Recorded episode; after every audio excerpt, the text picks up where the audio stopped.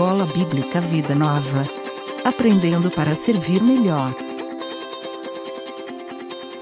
Rap quinta-feira, estudantes. Escola Bíblica Vida Nova Aprendendo para Servir Melhor. Curso de Teologia Básica, módulo Panorama do Antigo Testamento, semana 3. E vamos para a aula.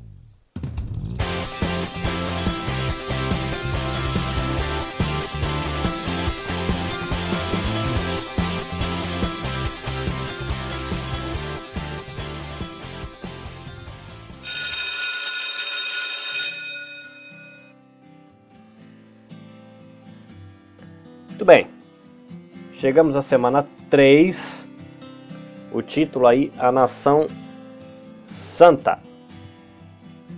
Bom, a gente estudou no capítulo 2, né, é, o cuidado e os planos de Deus aí com uma família. A gente viu Abraão, Isaac, Jacó, José. Então a gente via aí os planos de Deus e o cuidado de Deus com uma família. E agora a gente chega na semana 3, onde a gente vai ver aí agora os cuidados e os planos de Deus para com um povo. Tá? Então a partir aí do livro de Êxodo, é, a gente vai ter agora essa nova dimensão, né? usando aí a expressão que a apostila traz para a gente. Tá? É, o Êxodo vai ser a saída do povo lá do Egito. E isso vai marcar tudo o que acontece daí para frente, porque é o Deus que resgata, é o Deus com quem é, o povo assume o compromisso, é o Deus que faz aliança com o povo. Então muita coisa muda agora a partir do Êxodo e vale a pena a gente acompanhar. Você vai perceber que a apostila ela vai trabalhar com o livro de Êxodo, mas ela também vai entrar no livro de Números e de Deuteronômio. Tá? Então ele coloca aí 400 anos de escravidão de Israel. Aí a saída do Egito até eles chegarem no Sinai foi menos de um ano. O acampamento no Sinai é aproximadamente um ano. Eles vão viajar pelo deserto, aí a peregrinação por aproximadamente 38 anos, e a gente já está lá no livro de Números. E o acampamento ali já perto de Canaã, então próximo de um ano. Né? Na página 42 é, vai falar da questão do Egito, de que o Egito era um dos centros culturais mais avançados da época e vai citar aí a expulsão dos Ixos. É, essa expulsão dos Ixos, que é um povo que tinha lá no Egito, existe uma teoria que diz que a saída do povo de Israel, na verdade, é uma algo como recontando a história dessa expulsão dos Ixos, tá? Mas é só para você citar, é uma curiosidade caso você queira procurar mais informações de teorias que vão falar sobre esse relato bíblico. Uma coisa que eu achei interessante aí é o fato de que esse líder militar, né, o Tutmés III, 1500 a.C., ele navegou pelo Mediterrâneo. Né, eu fico Difícil imaginar que há 3.500 anos atrás o povo estava navegando pelo Mediterrâneo e fazendo viagem, fazendo guerra e ganhando o mundo sem ter nenhum dedinho da tecnologia que a gente conhece hoje que acha que é tão importante para a gente fazer qualquer coisa. Mas fica aí a curiosidade, caso você queira conhecer mais um pouco do, do Egito da época, para você fazer uma pesquisa e também para ver essa questão das teorias em relação aos Ixos. Então aí a apostilinha ela entra na página 42, ela vai trabalhar com a gente aí da escravidão ao estabelecimento da nação. Tá? Então ele vai trazer um panorama aí é, de como aconteceu, de que Israel é libertado da escravidão, qual era a situação do povo, o nascimento de Moisés, a disputa com o faraó, né, Moisés fazendo aquelas várias visitas, a Páscoa, a viagem do Egito até o Monte Sinai a libertação divina e o acampamento do Monte Sinai. Estão aí nos 20 primeiros capítulos do livro de Gênesis.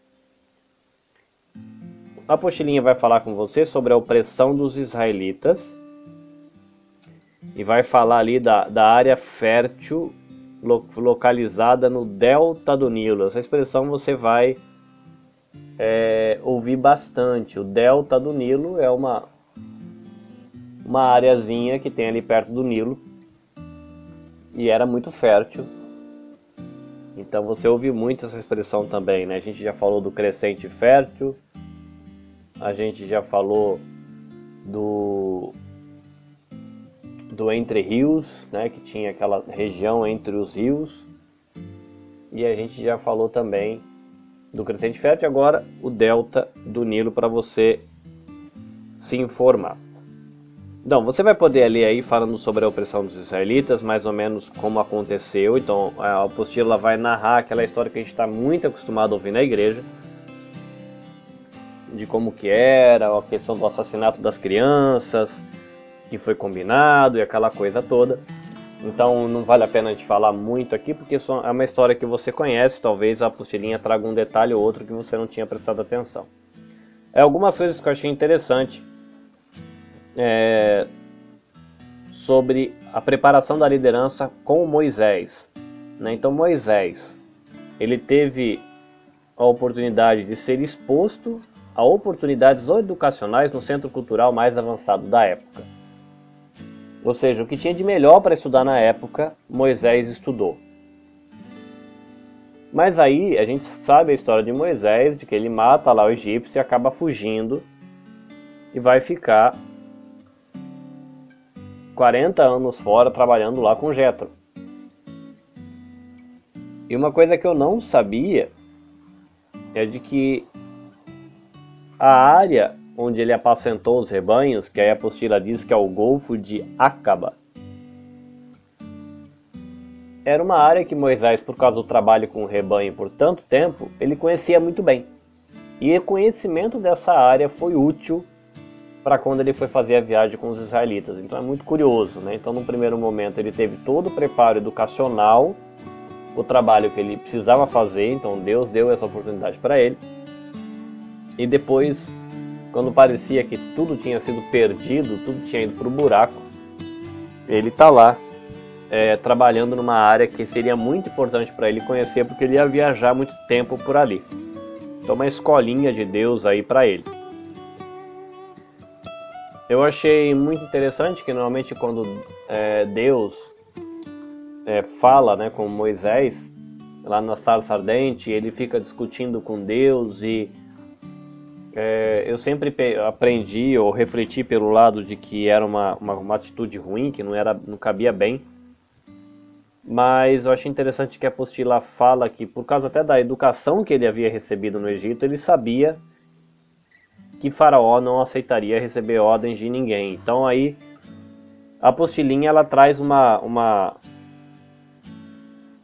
um diálogo inventado, como se fosse um teatrinho para você tentar imaginar é, como é que pode ter acontecido esse bate-papo, pensando isso. Moisés sabia como é que funcionavam as coisas lá no Egito e sabia que não adiantava ele chegar lá de qualquer jeito para para falar com ele que não ia funcionar. Nesse diálogo que a apostila propõe, tem a expressão de Deus dizendo: Eu sou e aí o Deus de Abraão, Deus de Isaac e Jacó. Né? Esse eu sou é o Yahvé, que a gente, ou o Jeová, como a gente fala muito em português, e a gente ouve muito. O que eu queria trazer para você, para acrescentar aí, é um lembrete de que na Bíblia, quando a gente vê nomes, ele sempre vai além do conceito que a gente brasileiro tem de nomes, tá? Lembrando de que o brasileiro a gente tem um nome. Na cultura bíblica, me parece que seria melhor dizer que a gente é o nome, tá? Para a gente brasileiro é muito esquisito falar isso. Não, eu não sou o nome. Eu tenho um nome. Eu sou no meu no caso é Carlos, mas eu poderia ser chamado José, não faria diferença. Mas para a cultura bíblica faz diferença, porque o nome que você tem meio que define o que ou quem você é. Isso explica porque que Deus muda o nome de algumas pessoas na Bíblia, de Saulo para Paulo, de Abrão para Abraão, Sarai, Sara. Essas mudanças é uma mudança, indica uma mudança da natureza da pessoa, de quem ela é, da sua história. Então, é importante para você saber isso. E eu quero deixar registrado aqui para você alguns nomes que você vai ter contato na Bíblia e sempre tem que lembrar de que esse nome vai estar tá revelando quem Deus é, não é só o nome pelo nome, tá? Então você tem Deus, a expressão Deus, que aí em hebraico seria o Elohim. Então ele nomeia o Criador que é transcendente a tudo que existe, tá? Então quando você vê Deus, e tiver uma notinha na sua Bíblia dizendo Elohim, é o Criador transcendente. O Deus Altíssimo, que é o El, El Elyon, não sei qual é a pronúncia correta. Então indica a posição superior de Deus acima de todos os deuses das outras nações. Esse é o Deus Altíssimo, essa é a ideia, Deus que está acima dos deuses de toda e qualquer nação. O Senhor, que é o Yahvé, ou Yahweh, ou Jeová, é o Eu Sou, que é o deus da sarça ardente, no caso aqui de Moisés.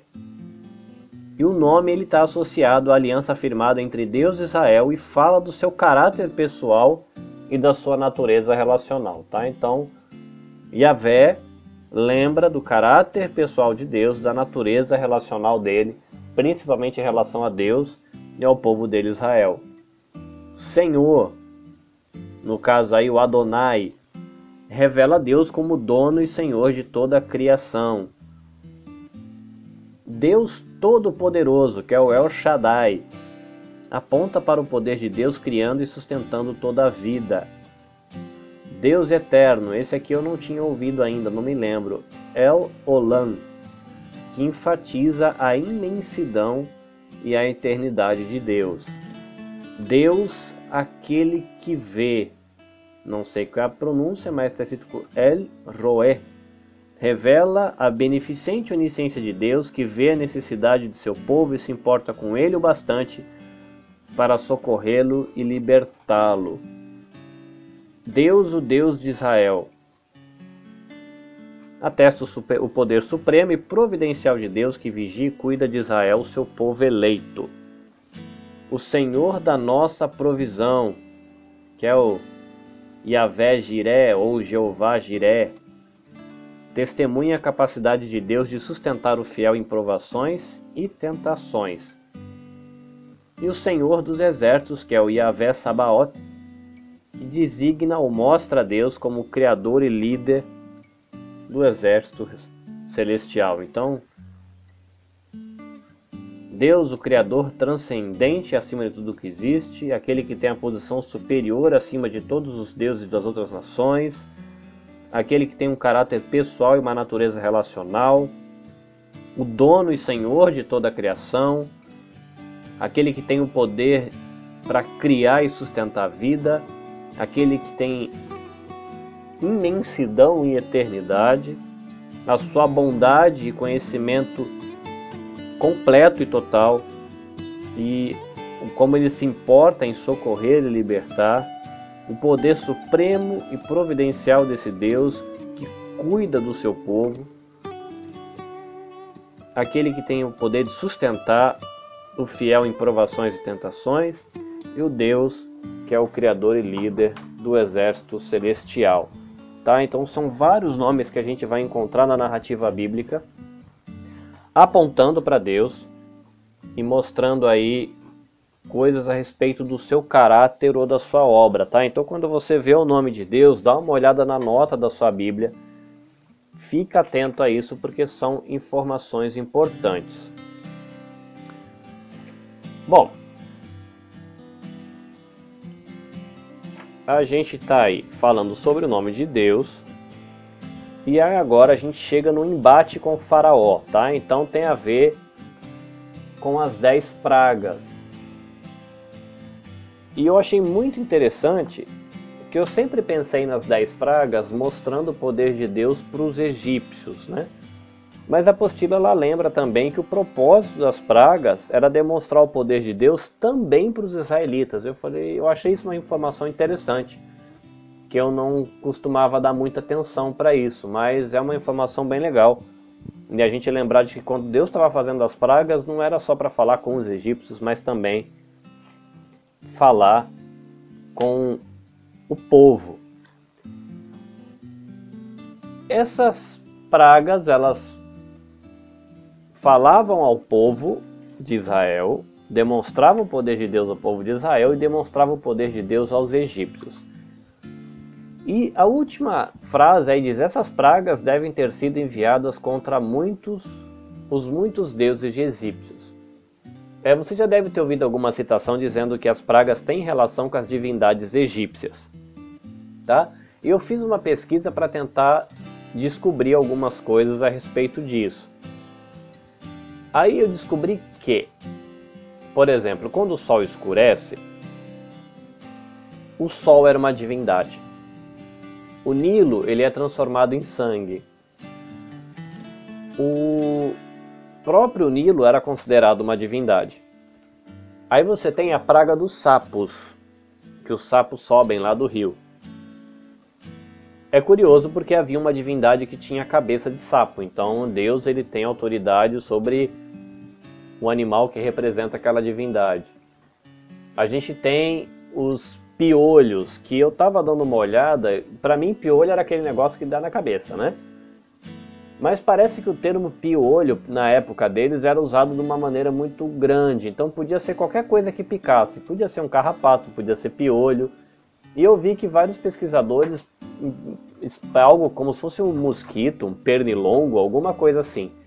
Então você imaginar uma infestação de pernilongo ou de mosquitinhos que picam, mas eles chamavam isso de piolhos, porque falou que naquela época e naquela região tem um monte desse tipo de bicho assim que pica, suga o sangue, então era meio uma expressão usada para muita coisa, não dá para saber direito qual é o inseto que Deus usou.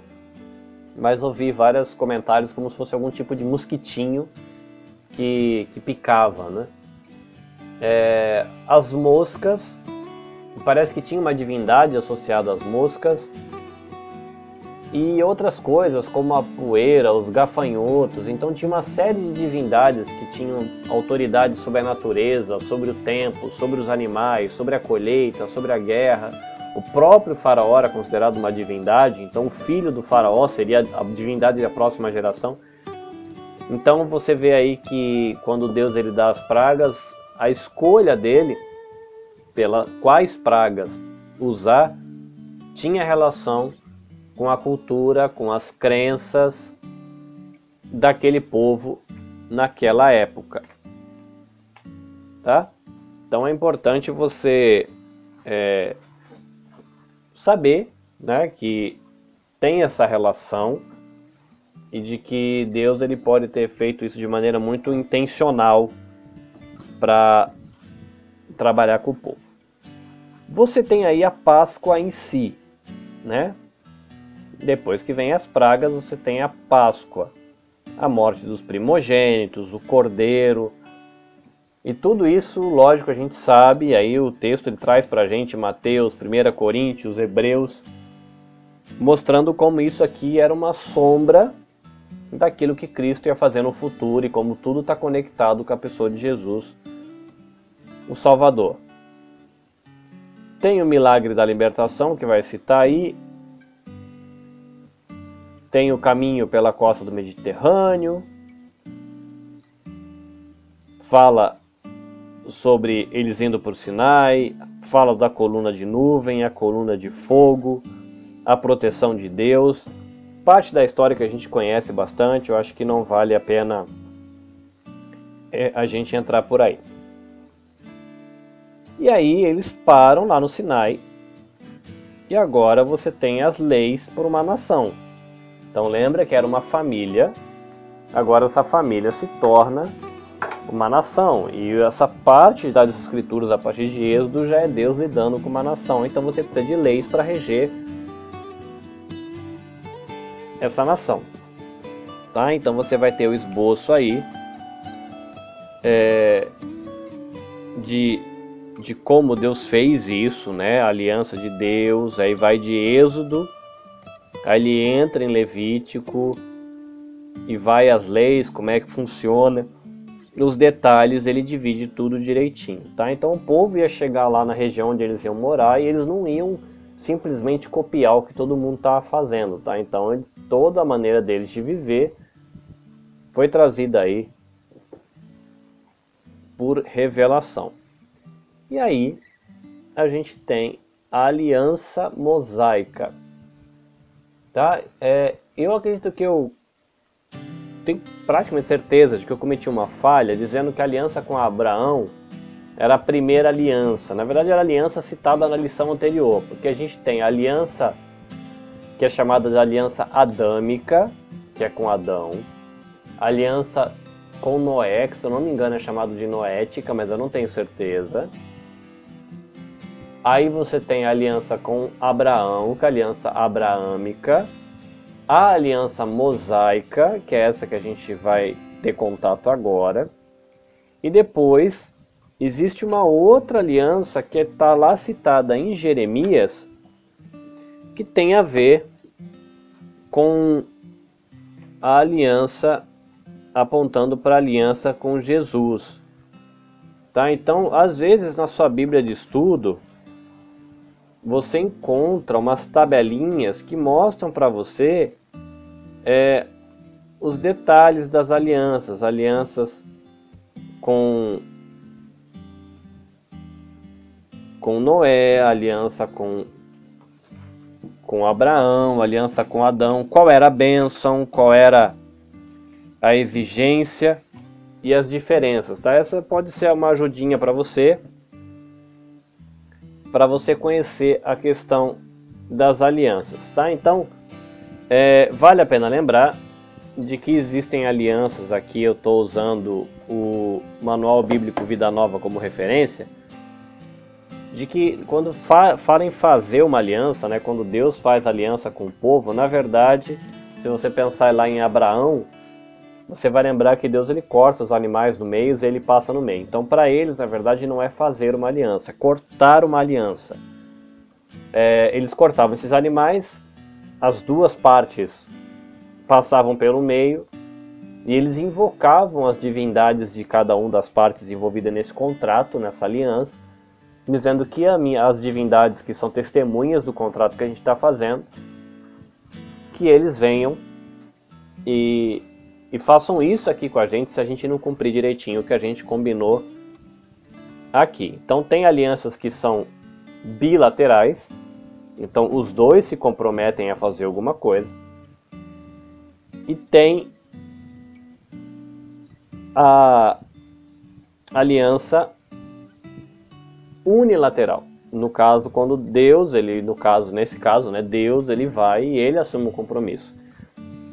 É, eu esqueci aqui que tem também a aliança davídica, tá? Então tem a aliança de Noé, Adão, Noé, Abraão, Moisés, Davi e a nova aliança que está lá profetizada em Jeremias, que aí explicam porque Jesus também fala do esse é o sangue, é o cálice da nova aliança.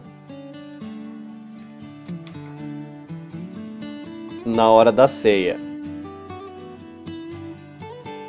Então tem os sinais de aliança, né, que aqui ó, ó, o livrinho lembra a gente. Por exemplo, na aliança com Noé você tinha o arco-íris, na aliança com Abraão você tinha é, o cortar o prepúcio, né, a circuncisão. Mas é legal você dar uma olhada, fazer uma pesquisa se você tiver uma Bíblia de estudo aí, é, olhando os detalhezinhos da questão das alianças, tá? Uma outra coisa que tem relação que é chamado dos Tratados do Oriente Próximo, é a maneira como o pessoal fazia pactos e tratados na época antiga. Por que isso é interessante? Né? Primeiro, a gente é curioso saber de que é uma informação útil a gente saber de que tem vários tratados, vários contratos, alianças na Bíblia, né? Mas por exemplo, quando você pega o de Moisés especificamente, é, o formato do contrato que está exposta lá em Deuteronômio, por exemplo, você deve fazer isso, se você não faz, acontece isso, se você faz, acontece isso. Começa dizendo quem fez, quais são as maldições, quais são as bênçãos, quais são as obrigações. Isso era um formato de contrato comum da época. Tá? Então é legal você saber, e isso também é uma informação que tem aqui no Manual Bíblico Vida Nova, que eu sugiro para você é, se você tiver oportunidade no futuro investir aí um recurso para comprar esse manual, ele é bem colorido, é bem bonito e tem muita informação útil, então ele vai além da informação que você vai encontrar numa Bíblia de estudo. Então compensa você escolher uma boa Bíblia de estudo e você adquirir esse manual bíblico Vida Nova que vai ter quadros, tabelas, fotos, ilustrações que vão deixar para você o seu estudo de um livro, de uma passagem muito mais confortável.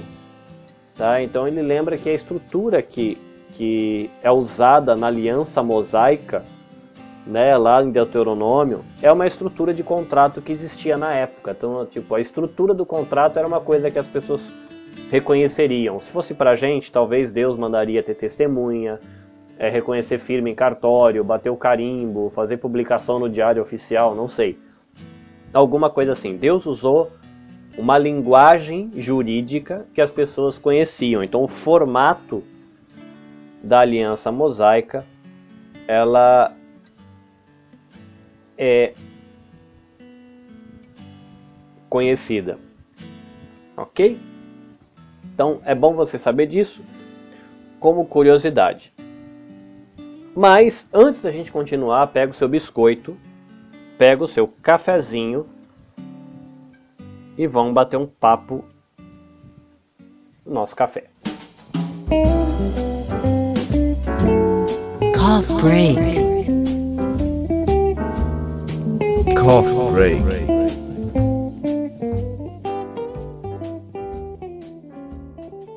Lembro que quando a gente estava estudando, talvez a primeira lição, é, foi sugerido que, numa das perguntas do estudo, de que a gente fizesse uma comparação entre o homem espiritual e o carnal, usando ali a linhagem de Sete, eu acho.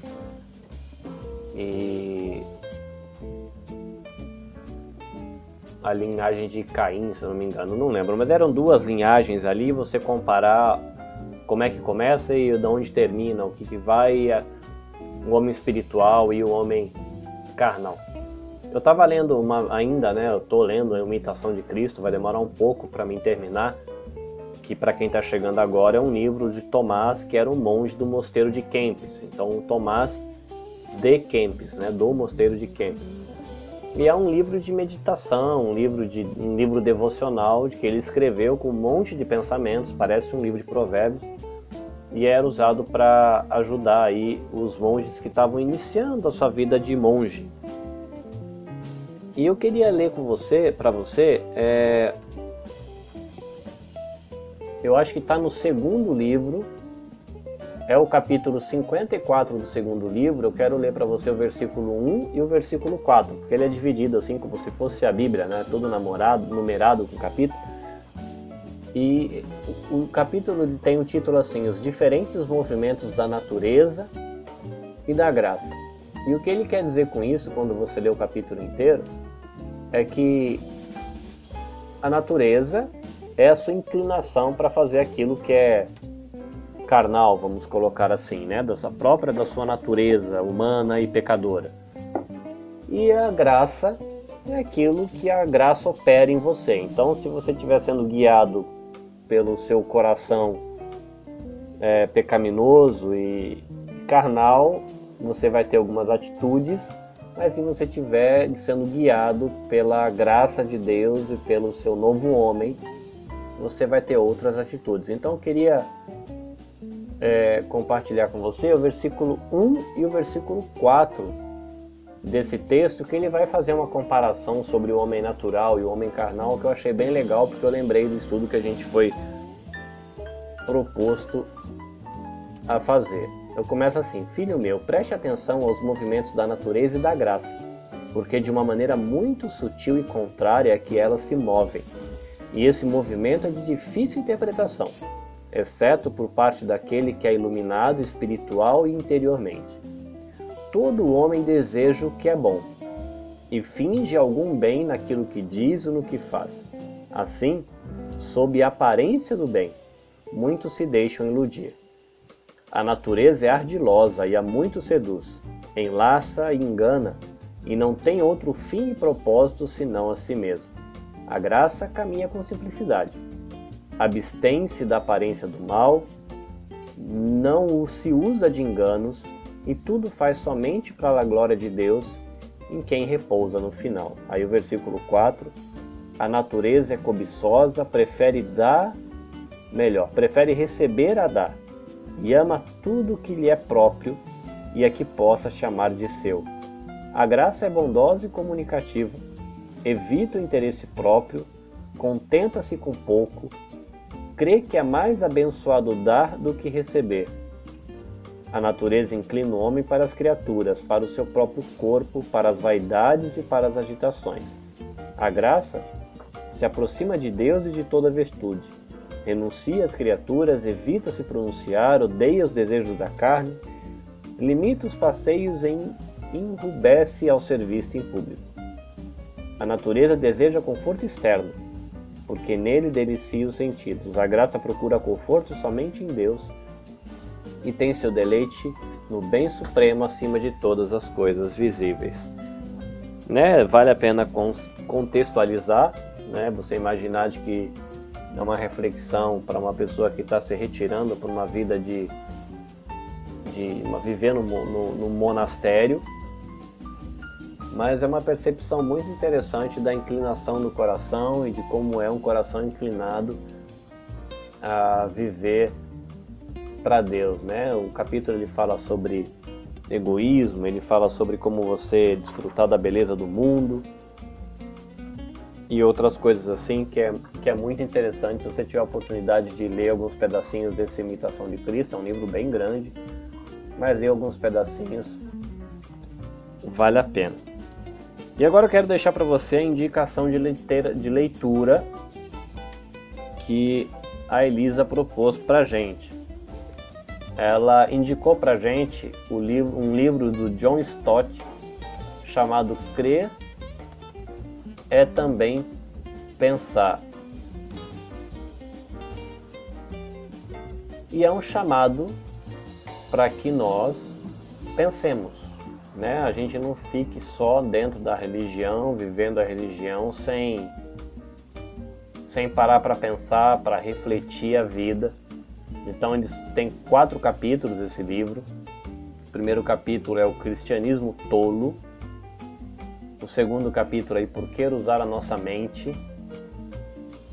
O terceiro capítulo ele vai trabalhar a mente na vida cristã e o capítulo 4 trabalhando o nosso conhecimento. John Stott, crer é também pensar, né? Você está se dedicando a estudar, você está dedicando tempo a aprender, é importante você aprender essa arte de questionar, refletir e não somente se, se viver né, a sua experiência religiosa sem, sem pensar muito e sem pensar nada, o que seria pior. Ok? Mas agora vamos voltar para a nossa aula e continuar aí falando do tabernáculo.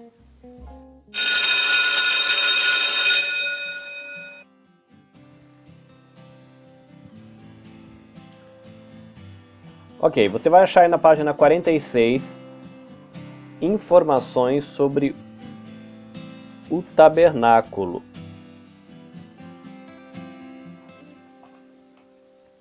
Vai ter informações sobre o tamanho, a mobília, as divisões internas. E se você tiver dificuldade de criar uma imagem na sua cabeça dessa estrutura, é só fazer uma procura na internet rapidinho, fácil, você vai encontrar é, a estrutura do templo melhor, a estrutura do tabernáculo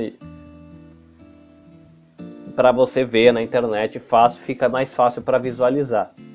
Existe uma, não sei em que país, eu não lembro, existe uma réplica é, em tamanho real do tabernáculo pra, pra aberta para visitação.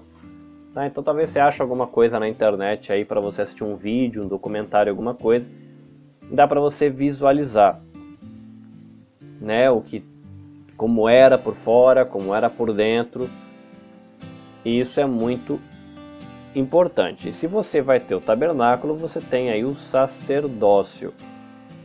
Tá? Sobre o tabernáculo, eu sei que existe estudos que dá para você fazer mostrando as conexões entre a experiência no tabernáculo, aquilo que era feito, lavagem de mãos, as ofertas, o incenso, o santo dos santos e as conexões com a, o ministério e a obra de Jesus. Tá? Então você vai ter lá o que Jesus fez, a ação de Deus com a gente. A então tem vários links que você faz entre o tabernáculo e Jesus, tá? Então tem que dedicar um tempinho aí para você estudar, pegar uma Bíblia de estudo ou um comentário bíblico, olhando a explicação que se dá e de como isso aponta para Jesus. Então você vai ter o sacerdócio e vai explicar um pouquinho aí como é que Deus escolheu uma família, já de que quando eram a família era pequena, então os chefes dos lares eram sacerdotes, mas agora a família virou um povo, é muita gente, então precisa organizar o negócio. E Deus dedicou uma galera para cuidar disso. E vai explicar o estudo aí, vai falar para você como é que funcionava o sacerdócio. O que me chamou bastante atenção, que eu achei muito útil, é uma explicação que tem sobre os sacrifícios e as ofertas, tá? Então vai estar tá aí na página 47, lembrando, o holocausto significando total consagração. O sacrifício pacífico indicando comunhão entre Deus e o homem. A oferta pelo pecado era por pecados cometidos inadvertidamente, né? Aquela coisa que você percebe, uh, puxa, saiu, né? E a oferta pela culpa é você quando você infringia o direito de alguém você tinha que fazer essa oferta pela culpa e restituir o prejuízo. Tem uma tabela aqui no livro de Levítico, no Manual Bíblico Vida Nova, que que eu vou ler para você de que ela é bem legalzinha, tá? Então, vamos lá. O sistema sacrificial, ele vai citar aí o holocausto. Tá? O que, que você podia usar no holocausto? Podia ser gado, podia ser novilho, carneiro, pombo ou uma rolinha sem defeito. Sempre animais machos, mas a espécie variava de acordo com a condição econômica do indivíduo.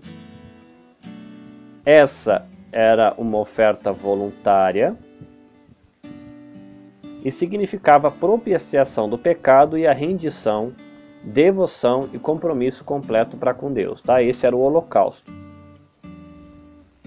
Aí você tem uma outra oferta aqui, que é a oferta de manjares, tá? Porque se você a apostilinha vai trazer para gente na página 47 os sacrifícios que envolviam derramamento de sangue, tá? Essa tabela aqui ela traz algumas coisas a mais que vale a pena para acrescentar. Então você também tem a oferta de manjares, que é também chamada de oferta de farinha ou de tributo. Então, que, como que era usado? Era farinha, pão ou grão preparado com azeite e sal, sempre não levedados, e aí preparado com azeite e sal ou preparado com incenso. Era também uma oferta voluntária e tinha aí o significado de gratidão pelas primícias. Você tem a oferta de comunhão, que é a chamada oferta pacífica, que é ela inclui a oferta de gratidão, a oferta de voto e a oferta voluntária, tá? Então essa oferta pacífica tem três tipos de oferta dentro. Podia ser incluído aí qualquer animal sem defeito e também a espécie do animal variava de acordo com a condição econômica do indivíduo. Era uma oferta voluntária, essa oferta de comunhão, e ela simboliza a comunhão de Deus, ou melhor, a comunhão com Deus. Pode significar se for uma oferta de gratidão, a gratidão por uma benção específica. Se for uma oferta de voto, oferece uma expressão ritual de um voto. Então a pessoa faz um voto e vai lá e oferece o sacrifício. Se for uma oferta voluntária, simboliza a gratidão geral e ela é levada a um dos cultos religiosos exigidos. Tem a oferta pelo pecado, que tinha que ser um animal macho ou fêmea, sem defeito, e aí conforme se segue. Gado, essa oferta pelo pecado, se fosse uma oferta pelo sumo sacerdote e congregação. Pelo rei tinha que ser um bode. A oferta pelo pecado de qualquer pessoa podia ser cabra ou uma cordeira. Rola ou pomba, uma rolinha ou uma pomba por, pelo pobre e um décimo de efa de farinha pelo mais pobre, tá? Então essa era a oferta pelo pecado. Muito, muito, muito pobre, o pessoal levava só um décimo de efa de farinha pelo mais pobre. Era uma oferta obrigatória, tá? E era oferecida por quem tivesse cometido pecado involuntário ou estivesse impuro para obter purificação. E tem oferta pela culpa, que é carneiro ou cordeiro sem defeito, também uma oferta obrigatória oferecida para quem tivesse privado alguém de seus direitos ou profanado algo santo. É, eu já tinha lido algumas vezes a Bíblia, algumas vezes textos que falam sobre isso, e era bem confuso na minha cabeça esse negócio de oferta, o que significava, o que quero dizer. Então, essas informações que tem aí na apostila, na página 47, é muito útil quando você estiver lendo o livro. É, de novo, é, e você quiser é, entender melhor. Aí você vai ter na página 48, além da questão da explicação das ofertas, uma coisa muito legal, que é a explicação das festas e as estações que o povo é, eles guardavam.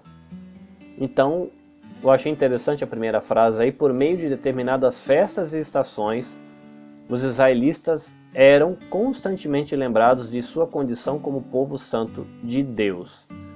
Tá? Então eram rituais, festas, períodos, tempo que a gente que o povo era lembrado da sua condição como povo santo de Deus. Então, uma aplicação que dá para a gente pensar disso é a questão do que a gente chama de calendário litúrgico. O que é o calendário litúrgico para a gente? Coisas como lembrar a Páscoa, lembrar morte, ressurreição de Jesus, Pentecostes, relembrar nascimento de Jesus e coisas assim. Né? No calendário litúrgico da igreja, datas que, assim como servia as festas, as estações para o povo de Israel, onde a gente pode ser constantemente lembrado da nossa condição como povo santo de Deus. A explicação aí é muito interessante, vale a pena só um detalhe, a gente ter tomar cuidado né, é, com os movimentos chamados movimentos judaizantes. A gente tem na igreja gente que está fazendo festa dos tabernáculos, está fazendo o ano do jubileu, umas coisas assim que são é vivida pelo povo de Israel ainda hoje, né, pelo povo judeu. Mas eles são de cultura judaica.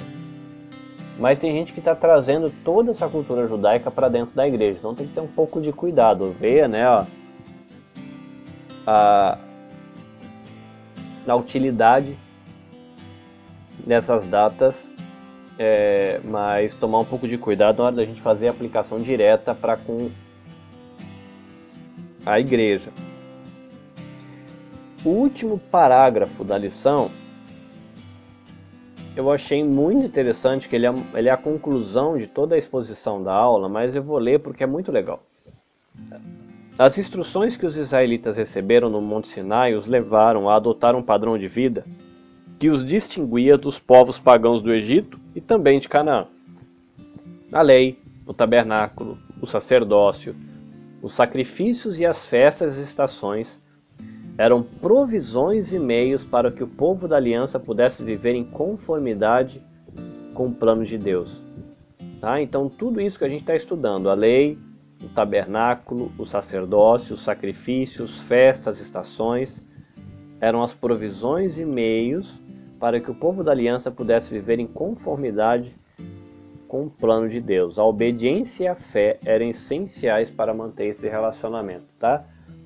Uma aplicação para a gente aí pensando em provisão em meio à igreja, o culto público, o devocional, culto familiar, a oração, a leitura bíblica. Todas essas coisas são provisões e meios que Deus dá para a gente, como povo da aliança, para a gente viver em conformidade com o plano de Deus. Tá? Então essa aí é algum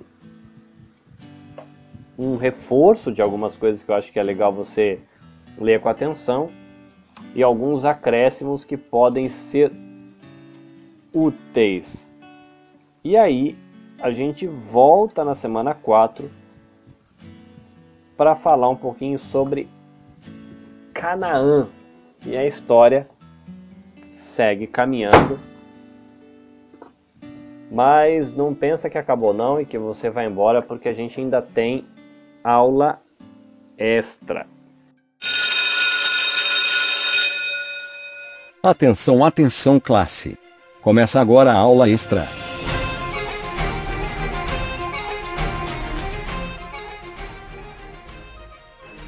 Seja bem-vindo à aula extra.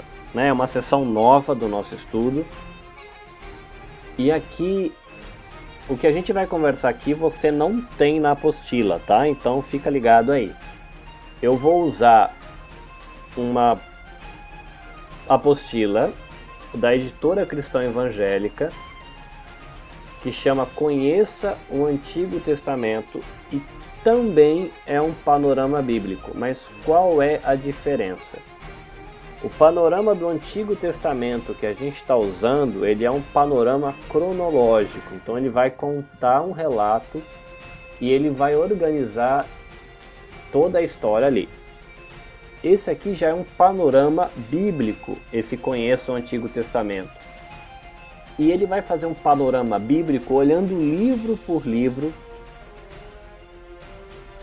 e trazer alguns detalhes. Então eu quero compartilhar com vocês algumas coisas. Eu vou tentar criar um padrão para que toda aula a gente aprenda algo novo Algumas vezes o livro que a gente vai olhar aqui vai ser o livro que a gente está olhando na aula, algumas vezes não, mas com certeza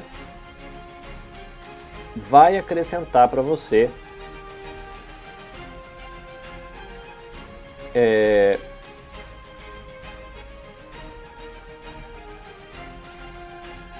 algumas coisas. Então vamos lá. Visão panorâmica do livro. Gênesis é o primeiro livro do Antigo Testamento, né? O Gênesis é o livro que a gente vai olhar hoje. A ordem que aparece no cânon, que seria na, na, na coleção bíblica, reflete a sua importância como a semente de toda a teologia, de toda a história que são desenvolvidas no Antigo e no Novo Testamento. As histórias narradas ali explicam a origem do homem e do povo de Israel. É a história da humanidade também é a história da salvação. E ao estudar Gênesis, aí fica o lembrete: note como Deus cuida do homem desde o princípio do mundo. Então, uma visão panorâmica do livro. Tá, algumas informações básicas para a gente. O autor de Gênesis foi Moisés. A data de composição do livro aí provavelmente ou possivelmente aproximadamente 1440 anos antes de Cristo. O livro ele foi escrito no deserto, tendo como alvo povo de Israel. Dá para você considerar o versículo chave, o Gênesis 1:1, e a palavra-chave do livro, aí dá para você colocar começo. Então a gente vai ter aí Gênesis falando da criação, queda, dilúvio, Babel e aquilo que a gente estudou também na semana passada, falando de Abraão, Isaac, Jacó e José. O Gênesis é um livro de começos, tá? Então ele fala do começo do mundo, da raça humana, o começo do casamento, do pecado, o começo das cidades, começo da tecnologia, né? instrumentos, tendas, o metal e o começo de Israel como povo. É... Quando a gente fala sobre Gênesis, a gente fala de criação, a gente pensa na palavra teísmo, né, que é a crença na existência de Deus. Tem outras palavras que você pode colocar no seu vocabulário aí, por exemplo, como ateísmo, que é a crença que ela afirma a inexistência de Deus, né? Fala que Deus não existe. Tem uma outra que é o deísmo, com D, tá? Não é com T, é deísmo, que afirma Deus, ele criou o mundo e depois ele abandonou o mundo para rolar sozinho, tá? Esse é o deísmo. O ateísmo, Deus não existe. No deísmo, Deus até existe. Mas ele criou, largou aí e não tem mais contato com ele, não está nem aí para o negócio. Panteísmo é o sistema no qual Deus é tudo. Então Deus ele não é uma pessoa no panteísmo. Deus ele é e está em todas as coisas. E tem o politeísmo, que é um sistema que pensa, coloca aí é, vários deuses. Qual que foi o propósito de Gênesis? O Gênesis ele representa começos que incluem julgamento, graça e sempre uma nova chance para recomeçar. A criação foi um ato de graça, o homem foi julgado pela queda e teve uma nova chance com a escolha da família de Noé para ser salva no dilúvio. Aqui tem uma aplicação que diz assim: Gênesis para hoje. Deus disciplinou e julgou Israel porque desejava um povo santo. Ele também deseja o mesmo para você. Analise sua vida, confesse seus pecados e dê lugar ao Senhor. Curiosidades sobre o livro de Gênesis. Tá, então Gênesis contém aí, contempla aproximadamente dois mil anos de história em diversos lugares. Então tem o Jardim do Éden, Nod, Canaã, Egito, Ur e Arã. Gênesis ele interage com civilizações antigas e que já tinham seus registros escritos, por exemplo, a Suméria, Acade, Canaã e Egito. Tá? Você encontra, né, se pegar alguma coisa sobre arqueologia lá, os escritos sumérios, escrita acadiana, né, os hieroglíficos egípcios, tá? Então, é, Gênesis toca, né, nessas civilizações. Uma outra curiosidade, o primogênito deveria ser o herdeiro e o sucessor do pai, mas em Gênesis eles não têm vez. Abel, Sete, Abraão, Isaac, Jacó e Judá não eram primogênitos. Tá uma curiosidade interessante aí. As narrativas de Gênesis são uma expressão de contracultura em relação a outras explicações e histórias de sua época. Isto é, elas confrontam a teologia e as crenças das civilizações antigas por meio de histórias que ilustram o Deus amoroso e santo. Um exemplo disso é o contraste das narrativas babilônicas e a narrativa bíblica do dilúvio. No relato babilônico, de um dilúvio universal, Gilgamesh, a gente falou dele, é chamado a construir uma arca porque os deuses se sentiam incomodados pelo barulho humano quando queriam tirar a sua soneca depois do almoço. no relato bíblico, Deus salva a família de Noé para dar a chance de recomeço à humanidade e continuar a história da salvação que chegaria até Cristo. O livro de Gênesis pode ser dividido em dez partes e cada uma delas começa com a frase Estas são as gerações de, ou Esta é a história de.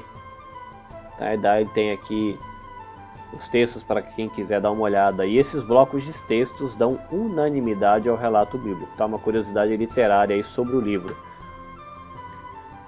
Gênesis, ele traz algumas doutrinas, ajuda a gente a trabalhar aí com a doutrina do Deus é único, Deus ele é pessoal.